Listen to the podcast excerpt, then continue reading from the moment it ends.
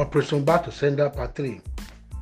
In the book of Prophet Isaiah chapter 28, verse number 13 says, But the word of the Lord was unto them precept unto precept, precept unto precept, line upon line, line upon line, here a little and there a little, that they might go and fall backward and be broken and snared and be taken.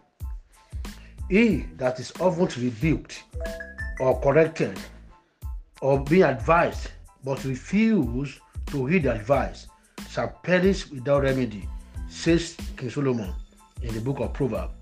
Therefore, everyone that refuses to repent in following you to hurt you shall fall for your sake. Every unrepentant enemy of your life shall perish without remedy. They shall stumble and fall. They shall be disgraced in the community they live. The Lord will, will, will fight your battle.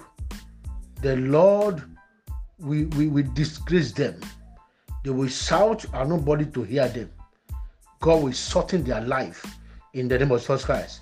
If they fail to repent, their source of joy shall turn to sorrow and sadness in the name of Jesus Christ.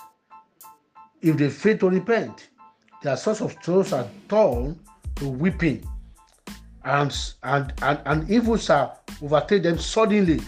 They shall enter into thick darkness in the name of Jesus Christ. The Savior shall be far away from them.